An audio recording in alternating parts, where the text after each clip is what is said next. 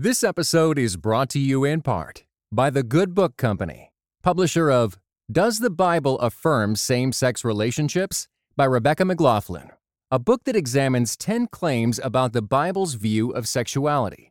Go to thegoodbook.com slash sexual ethics to receive 25% off with code CT25. Welcome to the Table Podcast, where we discuss issues of God and culture, brought to you by Dallas Theological Seminary.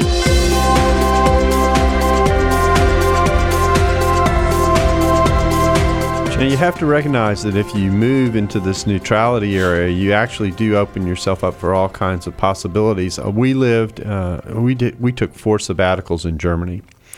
Uh, in Germany, the first day you go to class, if you're if you're a child, you have to declare your religious commitment uh, because they have religion classes in the schools.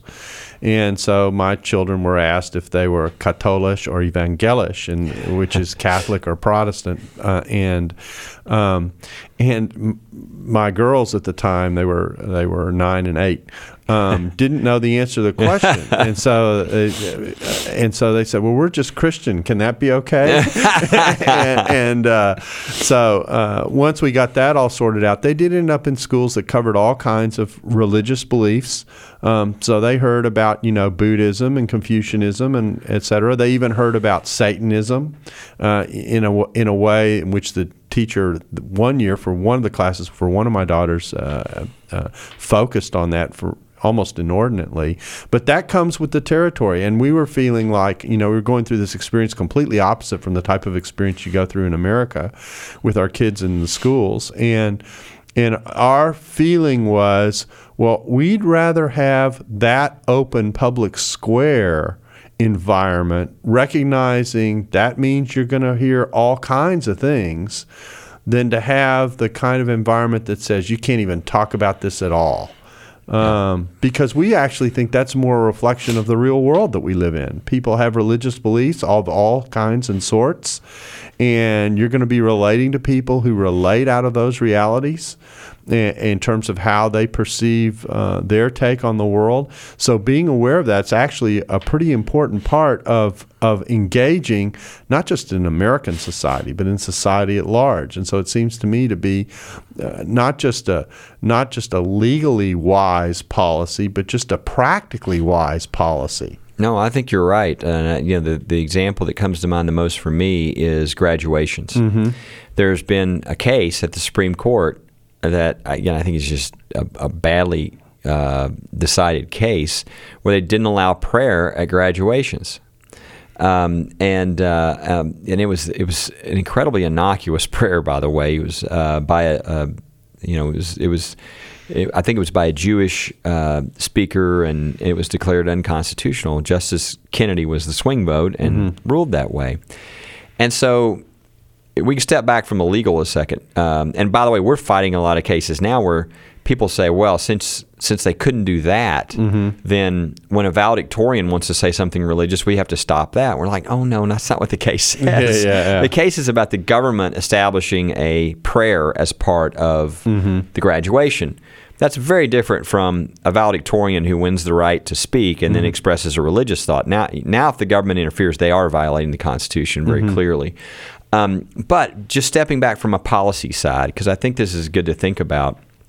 I mean, you know, and I'll be in debates with atheists or agnostics on this, and I'll say, you know, we're, we're trying to get to sort of how you live in a diverse society. Mm-hmm.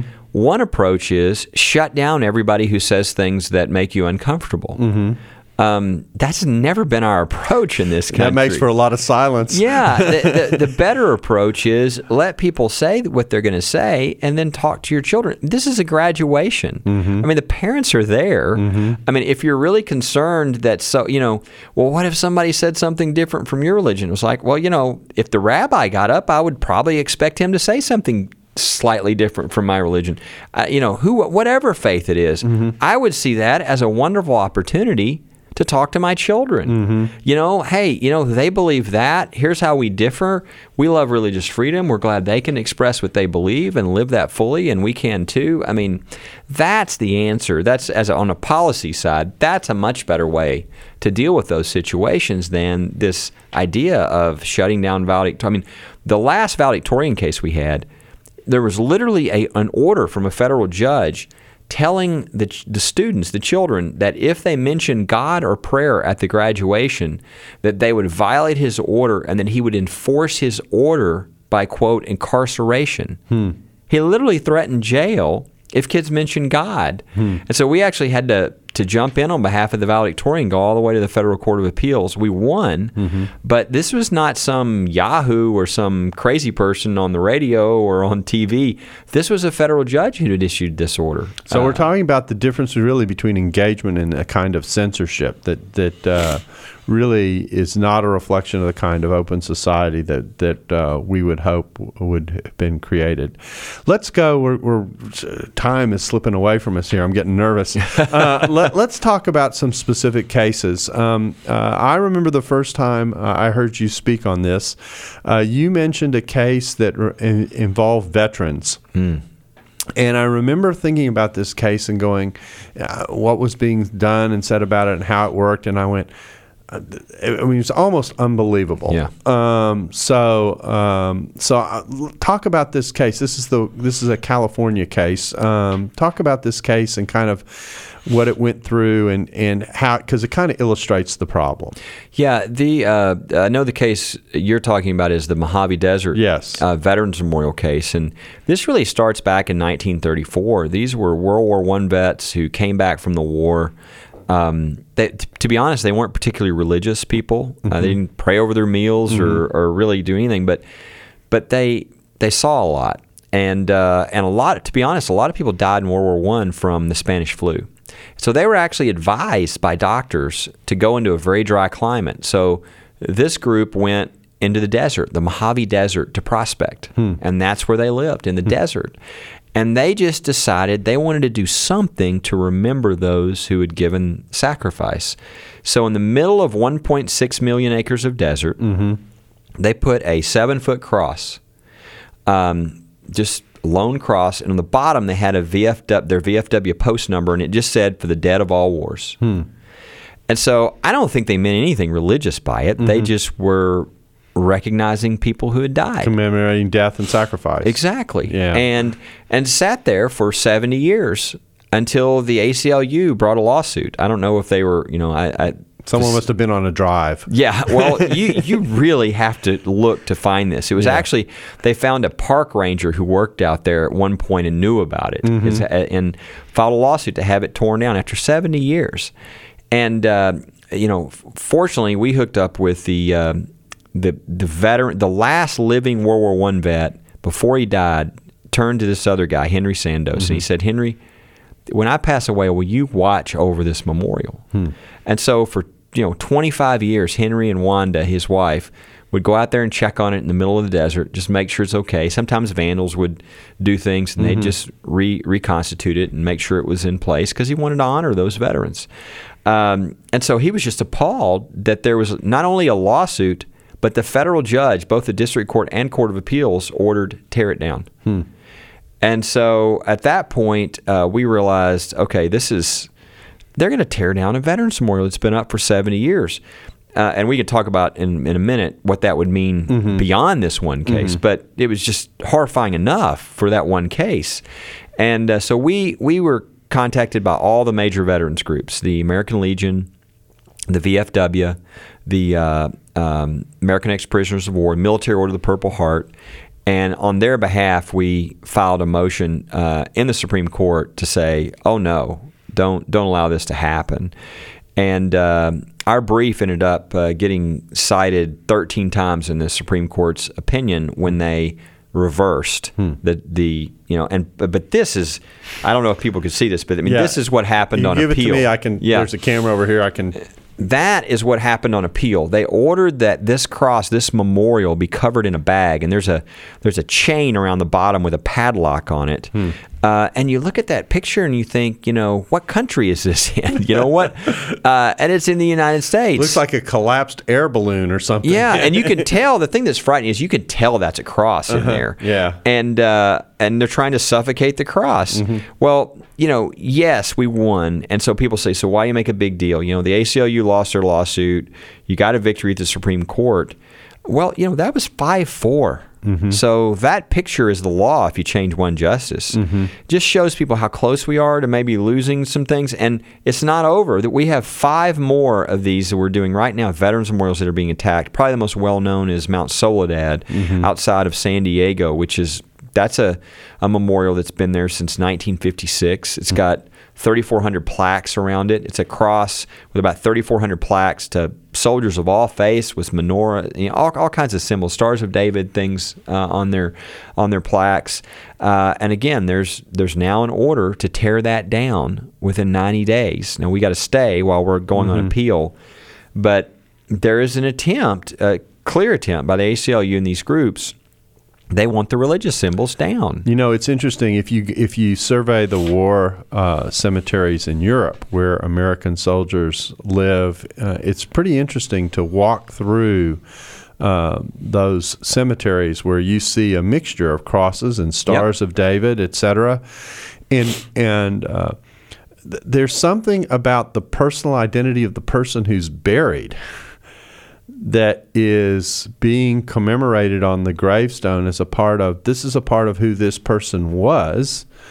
Um, what right does the government have to um, censor that part of their identity? Well, there'd be none. I mean, you know, that'd even be a stronger case. Um, and uh, but I think that's where it leads. I mean, you know, let's say that they they didn't win Mojave, but let's say the Mount Soledad, which has been there since 1956. Well, what if this order to tear it down were to win out in the courts all the way up the, the Court of Appeals? Well, number one, everybody would see that on TV. They would see kind of like the Saddam Hussein statue going down. They would see the bulldozer to this Uh-huh. memorial. Be a horrifying, I think, thing for all the veterans to see, and even people of faith to see. But what what precedent does that set? Mm-hmm. I mean, if that one has to come down, then you've got to go to Arlington Memorial. There's a 24 foot uh, cross there, the cross of sacrifice. Mm-hmm. Um, that's not on a person's grave. It's it was given to us by Canada. It's the mm-hmm. cross of sacrifice. Hmm. There's the Argonne cross, which is ten feet tall. You know, there's the tomb of the unknown soldier that says "known but to God." You got to you know sandblast that off. I mean, the kind of religious cleansing that would have to occur across the country. I mean, in every community of every state of this country, I think would be beyond anybody's understanding. And this is kind of what we're talking about earlier that this country has a religious heritage. There, you're going to find secular monuments and religious monuments, and that's okay. It's okay to have all those things. This sort of, uh, you know, mission to tear down and to sandblast all the religious things away is really not compatible with you know our country, our constitution. But this is the attempt, and this is what they want. You take down, and some people sometimes say, and I know I was this way at first. Oh, it's a it's a symbol. What do you care about it? Symbols are really powerful. Um, I mean, they actually bring together a lot of ideas into into one you know concrete uh, image. And if you notice what like the, the USSR and these groups, when they take over, the first thing they do is take down all the religious symbols and mm-hmm. put up the new government symbols. So there, it is really important. I think these symbols are very important that we have in our public uh, arena, both religious and secular symbols. So we really are, the, the, the, you know, we've worked hard at kind of describing the scene, but I think what's really important about the conversation is we're not just talking about the defense of constitutional rights, although that's important, but we're also talking about the character of the society that we're going to live in. And uh, what kind of society is it going to be? Is it a society of engagement? Is it a society of censorship? Is it a society that says, oh, you can't do that because I'm offended, but if you get to do what you want to do, then the offense just simply is in reverse. Yeah. And so, um, you know, so how does that work? And does that really? The odd thing is, the ironic thing I think is, is that the people who sometimes are arguing for this are are contending they're defending diversity, Yes. when in fact they're actually not. No, you're exactly right. And, uh, you know, I can think there's a lot of um, examples of this. And I just think of the past couple of weeks of our cases alone. I mean, a little second grader who was told she couldn't read her Bible during free reading time. Uh, a little five-year-old girl who was actually stopped from from praying over her meal at school uh, because that was quote not good is mm-hmm. what she was told. Um, and I think of all these, but probably the one that really I think gets your point across that you're making there is had a little girl we represented. I'm thinking she was probably seven, eight, nine years old. They did this uh, when you ran a certain distance. You could at a certain time, you would trace around your foot, mm-hmm. and you'd put it up on the wall. Mm-hmm. Well, she did it, mm-hmm. and it was her turn. And it, everybody would write a little something on there, like mm-hmm. you know uh, Jenny loves Johnny mm-hmm. or whatever. Mm-hmm. Well, she wrote Jesus loves me. Hmm. Very innocent. Mm-hmm. This that's what she wrote. Mm-hmm. Um, and uh, well, the teacher rips this down and says, "You can't put this up here." Well, she goes home crying mm-hmm. to her dad, saying, "You know, this is what happened." Well, he calls us, and we call the school. And by this time, they realize, "Oops, you know mm-hmm. and so they go back to her without telling the parents or us trying to correct it before we can even get there mm-hmm. and they say go ahead and do another one mm-hmm.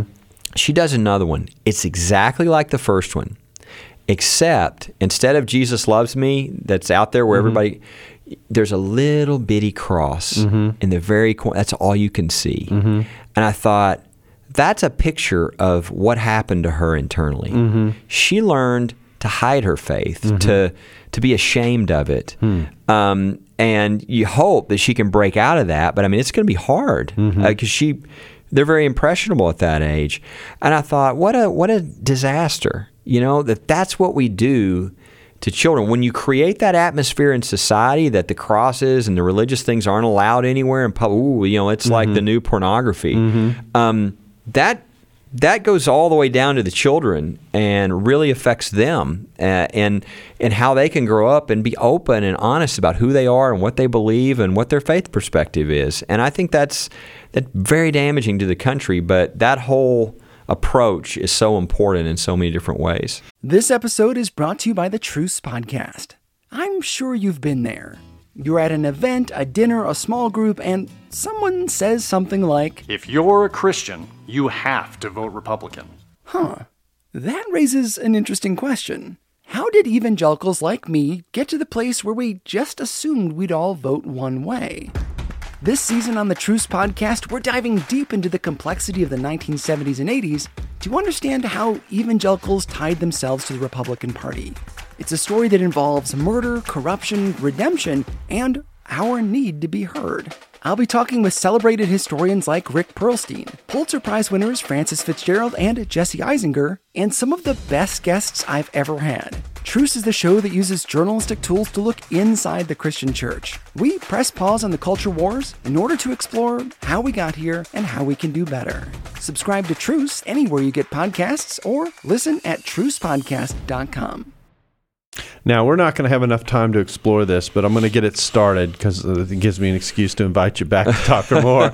but, um, but we have another set of cases, and I would say there are two types that are out there that also um, impact this area, and and and the two types are the cases where someone is asked to participate in a right that by conscience they feel uncomfortable participating in in support of same-sex marriages and the cases oh, we've had the case of I think it's the flower shop and the photographer right. um, uh, in two different states. That's one kind. And then the other is are the um, requirements of health laws that are asking um, schools, religious schools, and churches, and well, whoever has to cover employees, and um, even even for profits, um, to engage in practices that morally they have questions about. These these are two other major areas. We've just talked about the general area, really, right. but these are two specific kinds of cases that are coming down the pike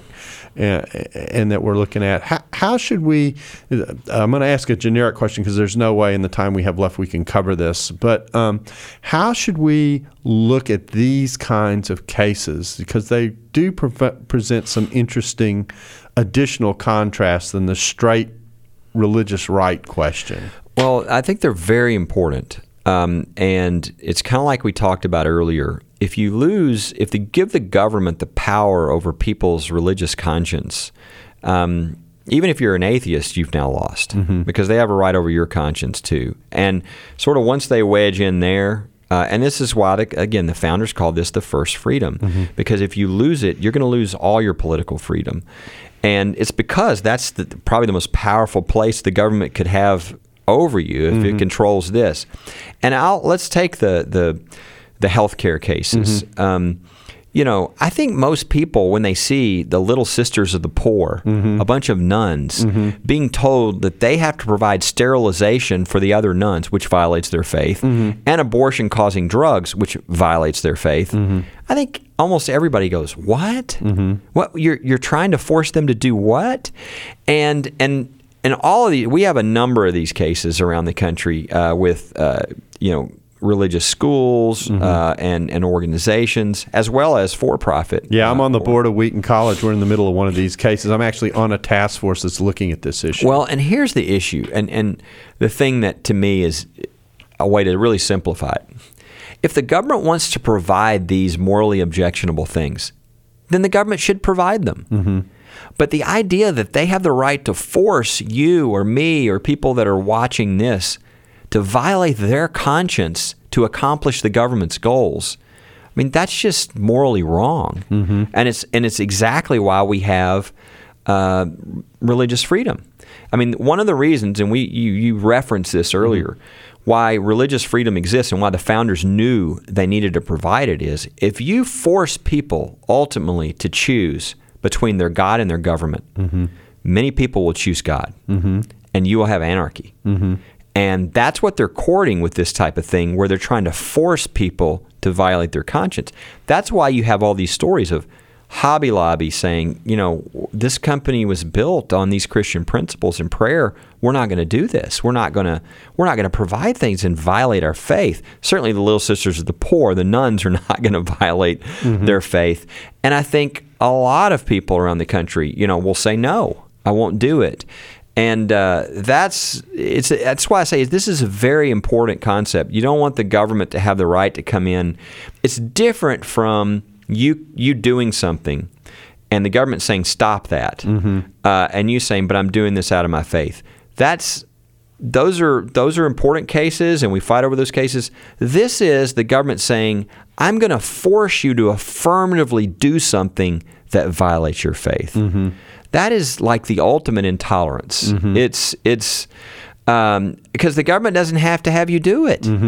I mean, there's no reason why somebody else can't provide. I mean, you know, there's they don't have to have the the you know the religious employers provide the thing that That's violates the tragedy in this for me, as I look at it, is, is why is it that you force the employer or the school or whatever or the church uh, to provide this when it would be just as easy in a, in a generic way to underwrite it, pay for it, and then it becomes the, the as long as the person has access to to it. If we're going to create a neutral playing ground, as we've talked about, as long as the person has access to it and they make the choice about what they are dealing with, why do you force another person to make a choice they don't want to make? Yeah, and that and it's it's just a, a power that if you ever give the government, it's it's chilling. Mm-hmm. I mean, if the government can now tell anybody in the country to engage in affirmative acts that the government mandates that violate your faith,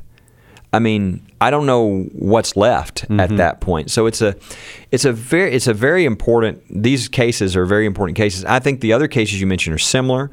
Um, they uh, they're a little different because uh, it's it's it's the government's involvement is they're being brought in sort of as the as the stick Yeah. uh, at the end. But the thing about those is there's some similar uh, similar issues, which is the idea that as a you know if if you're in a state where it's now you know under the laws there two men can you know go and and be you know married um, or two women uh, I really don't think that there's a lack of photographers or you know mm-hmm. florists or bakers. Mm-hmm. So what these cases really are is sort of a hunting around to mm-hmm. find the person that has a religious objection, and and then to see if we can use the government to to really put the screws to them to force them to violate their conscience or punish them. And I just think that's really sad. Mm-hmm. Um, that's not what our country was built to do at all. I mean, again, I think uh, let people follow their beliefs. I mean, I understand people are going to disagree about the issue of marriage. Certainly, uh, th- those of faith that follow biblically are going to you know stand on God's definition. But whatever, and even if people disagree with that, I would fight for their right to disagree with that. Um, that's how our country is supposed to work. Not oh, let's see if I can find the girl. I found somebody who disagrees with me. Let's see if I can get the government to really punish them for disagreeing with me. I, I don't, I don't even comprehend that mindset. It's an in-your-face approach to things. it's and it's it's not what this country is like. It's it's it's repugnant, uh, which is why even you know there's people like Andrew Sullivan, who's a very uh, well-known you know gay activist who basically says if this is what my movement is about, I'm out. Uh, so there's even some of those who have said this is this is way too far, but uh, that's what those cases are about. And I think they're wrong. But I, I think the the Supreme Court decision uh, with Hobby Lobby and Con- Conestoga Wood will begin giving us some solution to this. Probably won't hear until late June. Um, but still, even after that, I still think we're going to have to fight all these nonprofit cases with uh, Christian colleges, uh, with seminaries, with all them because there's a different provision. That's right. There's three Uh, layers. And, and, and so Yeah. I think I think almost unless the court just goes ahead and takes care of everything there with some comments, which Right. I, they don't typically do. They, Yeah. they typically decide the case before them. I think we're still going to have a fight on the right of these ministries to not be forced to violate their faith, which I think is incredible that we're even having this kind of a discussion. Yeah, uh, th- uh, my understanding is, and I'm not a lawyer, but but we. I've been listening to a lot of lawyers lately. Uh, is that there are really three levels in the healthcare case? There's there are churches which are automatically uh, excluded. Um, there are the institutions like the seminaries and the Bible colleges, which are seen to be close enough to institutions that they've been granted, uh, in effect, a, a temporary waiver while all these are being decided and the nonprofits are, are, are sorry, the for profits are are not covered, and that's the Hobby Lobby case, Right. Um, and so, uh, so we've even got gradations in how this is being looked at as as the attempt is to to um, to say, well, that's really religious. I guess that's sort of religious, and that's not religious at all. And, uh, and and I guess that's the basis for the for the creation of the distinction. Well, and there's a, there's a different provision that's offered where they try to sort of they tried to paper over the nonprofit problem by creating sort of a uh, an accounting fiction to kind of get around uh, them having to technically pay for, and of course it doesn't work. I mean, you know what they don't understand is if if something violates somebody's conscience and they're sort of the the vehicle for making seem to contribute to the action. Yeah, they're not. They're Yeah. not. It's still a violation of their religious conscience. They're not going to participate in that, even if it's indirectly. Mm-hmm. They can't. And uh, and so, but that provision will mean there's still, uh, no matter what probably happens in those cases. I think we've got more litigation, uh, and we represent. Uh, we've probably got. I don't know, 20 to 40 Christian colleges alone that we haven't filed lawsuits on because we're waiting until this decision, which will then give us more information so that we can then file those. And so we, there's there's a real battle ahead. But again, I, I just want people to understand the overall concept. It's the idea of the government trying to force, in this case, I mean, religious organizations to violate their conscience. I mm-hmm. mean, groups like a group of nuns. That's one of the cases.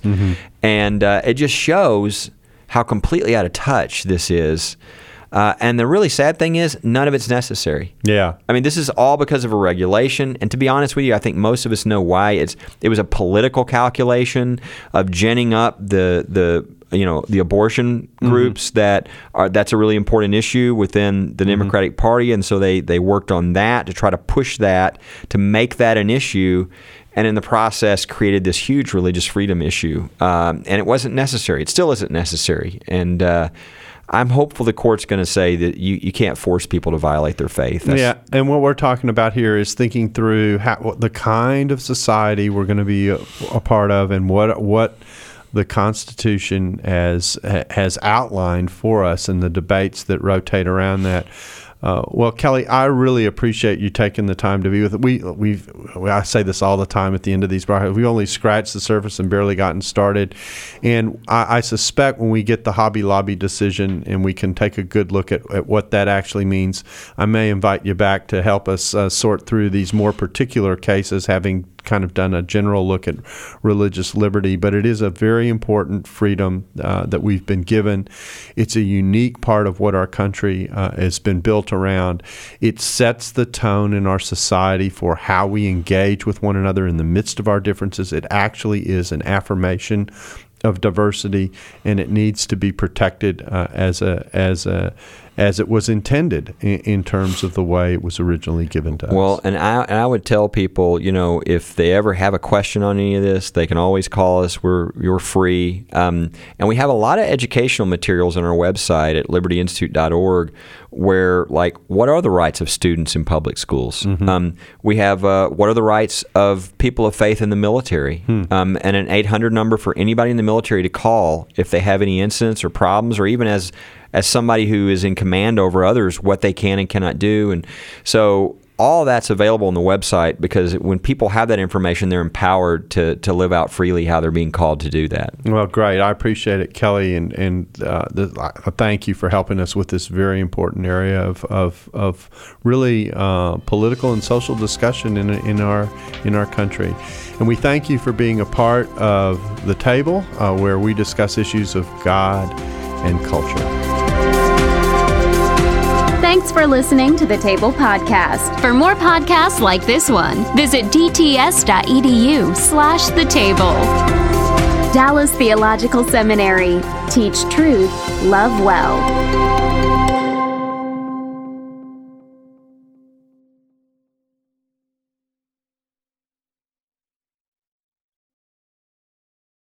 This episode was brought to you in part by the Truce Podcast. The new season examines the connection between some evangelicals and the Republican Party with the help of world class historians. Subscribe to Truce in your podcast app or listen at trucepodcast.com.